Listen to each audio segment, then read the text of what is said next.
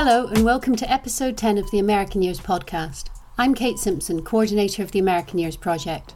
Our project is creating space for and recording the many stories and memories of all the people whose lives are intrinsically linked to the American Navy's presence in the Holy Loch by Dunoon on the west coast of Scotland. In this episode, I talked to local author, sailor, and my dad, uh, Euan Ross, about growing up in the Holy Loch in the shadow of the ship. Who am I? Well, Euan Ross, uh, local from Cowal, Holy Loch District. Um, grew up there. Went to Rashfield School, then Dunoon Grammar. For my sins, I was the school captain there. And then from there went to Aberdeen University, then Robert Gordon's Business School, then Strathclyde University. And basically, after all that was over and a little bit of practical work, I took the first opportunity available and moved overseas to work. And thereafter 30 years overseas before before coming home. And since then, I've been doing a little work from here. Uh, but more recently, I've been writing writing the books.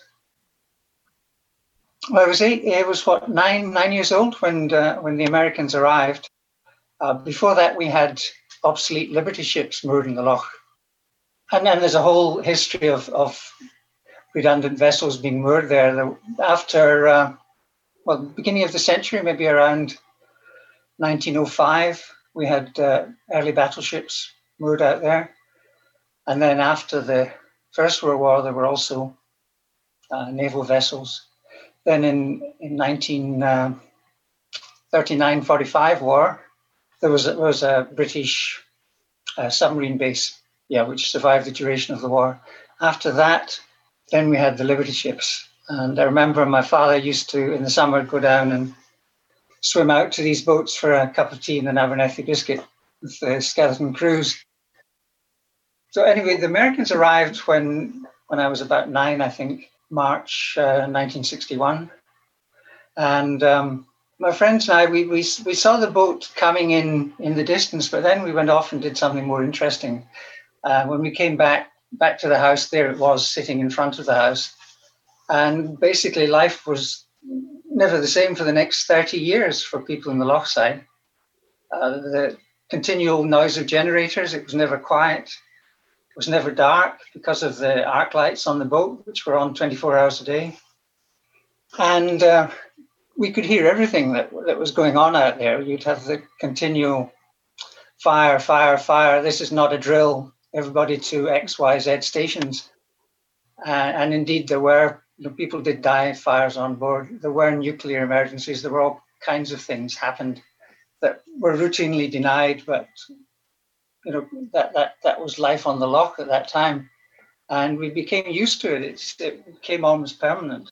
Yeah, people have uh, said that there there people had a different experience with the ship if they were on the loch side compared to those that weren't. You know, folk that were in Ellen or Toward. You know, yes, they yes. didn't experience the physicality of actually living. Yes, it was. It was literally in your face, uh, and um, at night, as kids would go to bed, and we'd hear all this stuff going on until you went to sleep.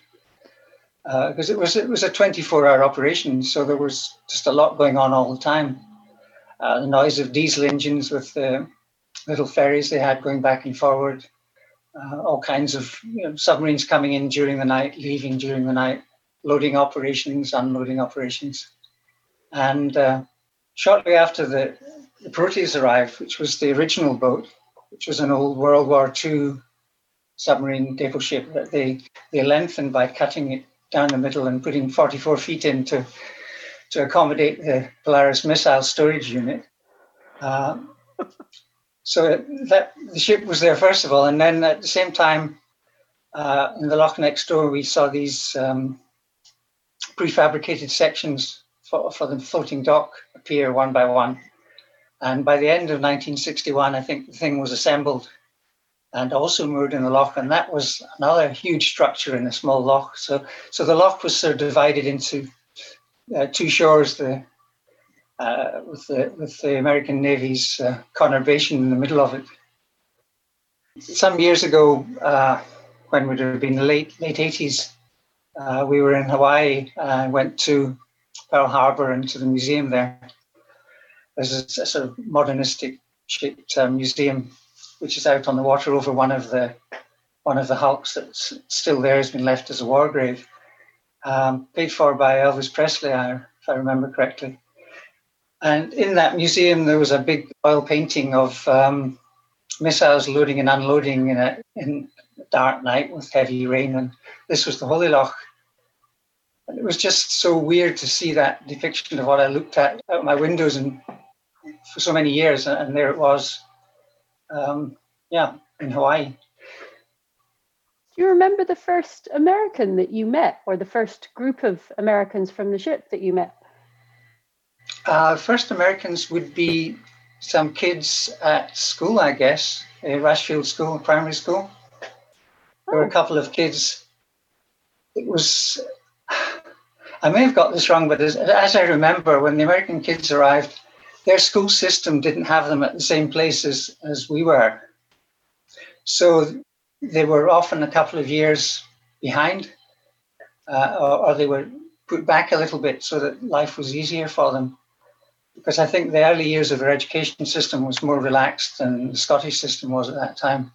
That's what I remember about the Americans. As for the men, my mother, she was widowed a couple of years after the boat arrived.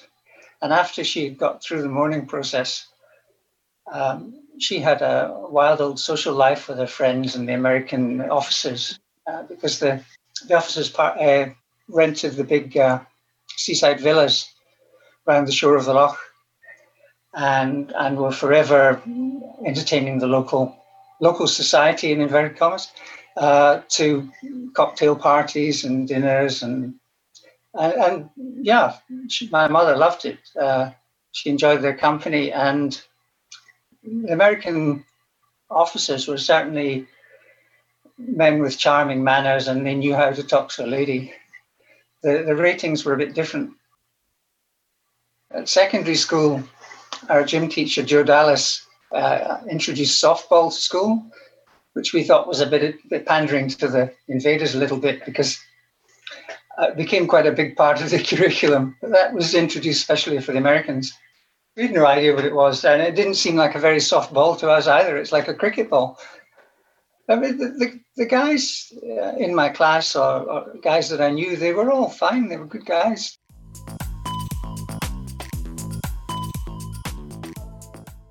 The whole the whole business of, of the Americans coming here, it, it was it was it was such a long saga. But, but we actually, Dunoon has had long associations with with America, mainly uh, from the Civil War when captains and, and ship owners who were running from Bermuda to uh, to the south, blockade running, invested heavily in shipping, and then when they'd made their money, they came and retired in Dunoon and invested in property. So a lot of the Dunoon villas are, are paid for by uh, ill-gotten gains through, through the blockade running. Subsequently, the business of the, the base coming here and, and the study for that, Roosevelt was determined that the base would be located somewhere where, it, where it was near to a big major city where the sailors could enjoy R&R and have access to civilization. Mm. Um, and girls, basically, that was that was the argument. So they weren't interested in going anywhere where there wasn't prospect of of um, female company.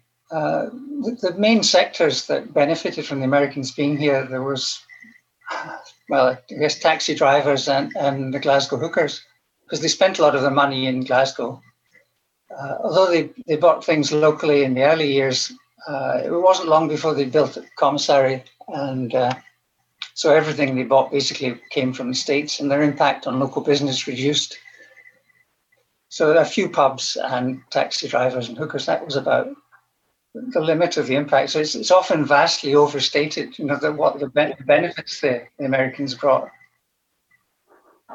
Living on the shore of the Holy Loch, um, on the North Shore, and uh, just looking over it 24 hours a day, it's it's always been something that's been fascinating to us, um, everyone who lives there, because it, it's scenically it's it's superb. Uh, south facing, it's in a nice little microclimate, so it's warm, relatively speaking, uh, fairly sheltered, And everything that goes on in the loch is, is a sort of little theatre. It's there's entertainment there, and when the Americans were there, there was twenty four hour a day entertainment because initially, at least, the seamanship wasn't tremendous. They screwed up a lot of things and got into got themselves into trouble frequently. And ha- having this to watch was was a you know a great thing. You could just sit and look out of the window rather than watch television. Yeah, a lot of stuff went wrong. Uh, and of course, we also also watched the, the yacht racing from when we were kids. Uh, there was a, a, a racing mark in front of the house, and the boats going around that would always be entertainment on a Wednesday night. Holy Loch um, was was the site of the two biggest yacht yards uh, on the Clyde, two of the biggest in the country, I would guess. Uh, they were, didn't necessarily build a huge number of boats, but they were the major storage and maintenance locations. And um, yeah, they were truly vast, and great hangar-like buildings and hundreds of boats. Uh, that's, of course, it's all gone now, but it seemed so permanent when it was there. Compared to Fife's over at Fairlie or McGruer's in the Gareloch, they were just sort of little operations, uh, although both built a lot of boats. But the, the Holy Loch yards were an industrial scale, justly famous. Were the yards uh, still building when the Americans were here? Yeah, um, the Sovereign and Kurrewa, 63 and 64, I think, America's Cup boats were built when the Americans were already here. Sceptre was 57, that was before the Americans arrived. But they were still building boats. Not a huge number of boats, but still building boats. Robertson's like like Morris and Lorimer's, both yards were killed when Denis Healey raised VAT on boats. And they were precarious operations, and that just sort of uh, put the last nail in the coffin. It was revoked a short time later, but it, you know the damage was done. Investors had already made the decision to pull out. The Queen's Harbour regulations for the Loch contained a provision where boats of the Holy Loch Sailing Club and the Benmore Adventure Centre could sail on the Loch, uh, as long as they didn't approach nearer than whatever it was, 200 feet to the boat. That was the prevailing legislation right through. So, course, many of the boats in and out of the Loch and all the boats that were worked on at the yard, most of them were not owned by Holy Loch Sailing Club members or or Benmore Adventure Centre, but that was that was sort of a, a, loophole in the legislation that nobody seemed too bothered about. My elder brother, I think he was rescued by the Americans twice, which, as far as I know, was a record. I don't think anyone else has been rescued twice. Once was enough most people. And he was invited on board. Um, he and his crew, Ellis Patterson, was the, my primary school teacher's son. They were invited on board for coffee and donuts, and and then taken taken back ashore afterwards. That was the early days when there, there was good hospitality, and when you know the feeling between the local community and, and the, the ship was everyone was prepared to give it a go. We, we didn't want it to come in the first place, but they were here and they were mostly nice people, and you know everyone was prepared to give them the benefit of the doubt, and everyone got on pretty well. In subsequent years, it did change a bit, but yeah, that I mean. It, what the Americans thought of the yachting or the relationship with it, it was incredible to us that that they seemed to have so little interest, and there seemed to be so few sailors. The original crew which came in, that, that crew was okay, but subsequent rotations, the, the new recruits from Savannah had never been to sea. Now, there was a story that um, Bob Donaldson likes to tell but uh, Callum McLaughlin, then the Commodore, was invited onto uh, Hunley, I think it was, for an overnight cruise down the Firth and back up again the next day. Uh, this is this sort of thing they did, you know, the Hearts and Minds operation. Uh, and, and, Callum was was appalled at what he saw, basically. And, the crowning glory was that the new recruits had red and green wristbands with uh, port and starboard written on them, which which is just wonderful. I don't know if anyone ever got a photograph of that. Presumably the there's um, a big community of Americans who were here and, and who communicate online. It'd be nice to know if anyone's you know got a picture of that. From I think the second year they were there, the Americans uh, hosted a, what we call the Polaris Regatta. So they sponsored some trophies and um, uh, food and uh, a little bit of logistics. The, the trophies were fairly hideous, but what was interesting to most people, at least in the early days, until everyone had seen it all and done it all, was uh, was an invitation out to the ship. So after the racing on a Saturday, they would lay on boats and take you out, and and they showed the competitors around the ship. And yeah, it was interesting. It, certainly, it wasn't it wasn't at all like the Royal Navy. There was no uh, ship shape Bristol fashion type of activity. The, the men were very slovenly, generally wearing dirty trews and you know untucked t-shirts and stuff like that. It was it was quite different, and a lot of the particularly the older guys were rather shocked by this lack of seagoing etiquette on the boat. But I mean, the Americans did things differently, and uh, there you go. Did any of them ever take part in the in the in the racing? Oh yes, um, the Americans at about the time when they started, when they when they um, sponsored the Polaris Regatta, they bought two Enterprise dinghies, uh, 13 foot small sailing dinghies, and these were kept at the club and, and used uh, by the American sailors, and uh, not so many of them were terribly interested, but but the commander of the ship did make sure they were crewed for the regattas, but they were by no means expert sailors. Later on, they, they sold the enterprises and they got a, a Loch Long and a Piper, both of them new boats built at Robertson's. Uh, oh, they were new them, They kept them for a while, but they found the Piper a little bit flighty for the level of skill they had, so they sold that and bought another Loch Long. Subsequently, they sold the two Loch Longs and then a different a different recreation committee on a different boat because each time the boats rotated, you had different people, obviously, in charge of these things. Uh, bought three second-hand pipers and had them for a while. But as an institution, they didn't look after their boats, and uh, so they were forever sinking at moorings or being washed up on the beach or whatever.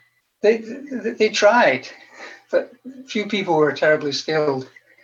They, there was one trophy won by an American crew this was one year they were racing the Loch Long, and uh, they did reasonably well in the first race on the Saturday, and uh, then the wind blew up, and on, on the way back to the mooring, the, the boats had been steadily filling with water, and there was a southern gentleman steering the boat, I think, and a Filipino crewing, and the boat just sort of gradually went under and the, the, the ice box floated out of the cabin and sort of slowly went down.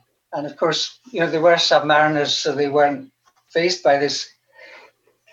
The Filipino chap, though, was had more of a sense of uh, self-preservation, and he climbed the mast as the boat was sinking. And Alec Waddell, the local boatman who did rescue boat duties, puttered along, and the Filipinos stepped dry shod onto Alec's boat just as the top of the mast was disappearing. True story. But then the next day, of course, they had no boat to sail, and um, they were allowed to uh, use their other boat, use the Piper, so they actually competed in two different classes. And somehow the committee, in the spirit of a special relationship, I suppose, arranged to give them a combined result that gave them a prize. Uh, so, so basically, the, the, the Loch Long won the prize posthumously. That's the only prize the Americans ever won at any of the organized races.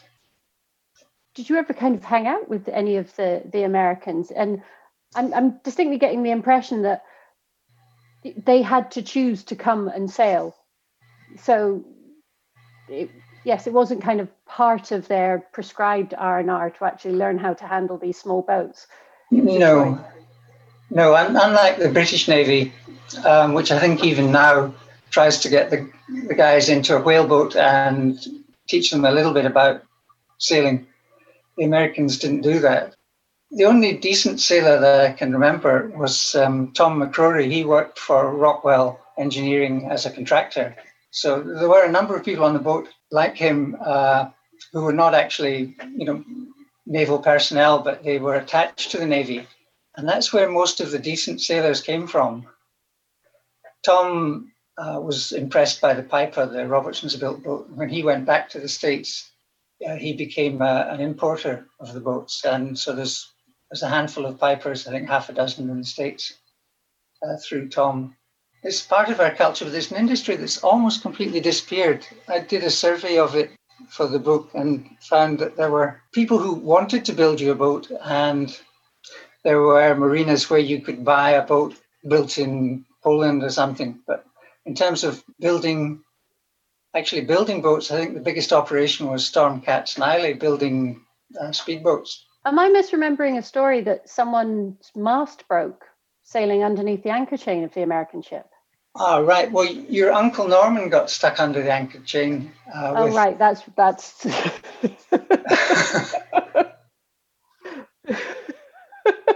uh, so that would be one of the two occasions. Yeah, he he was his rudder blade fell off, I believe. Uh, that was what he told me anyway. Interacting with the ship, there was a, there was an incident uh, in the early days again, just after the floating dock had arrived, and when the Americans had the Enterprise dinghies, one of this one of the officers' wives and her her friend took the Enterprise out, and when the floating dock was submerged, they sailed into it and tootled around, and everyone was just very relieved it was the wife of an American officer because. but of course, it's something everyone had wanted to do, but they, she was the only one who had the courage to do it. Hmm. You have been listening to the American Years Revisited podcast. Huge thanks to Euan Ross for taking the time to share his experiences with us. Euan's book, Highland Cows on the History of Scottish Sailing, can be bought in Bookpoint in Dunoon and is available online. Thank you for listening. See you next time.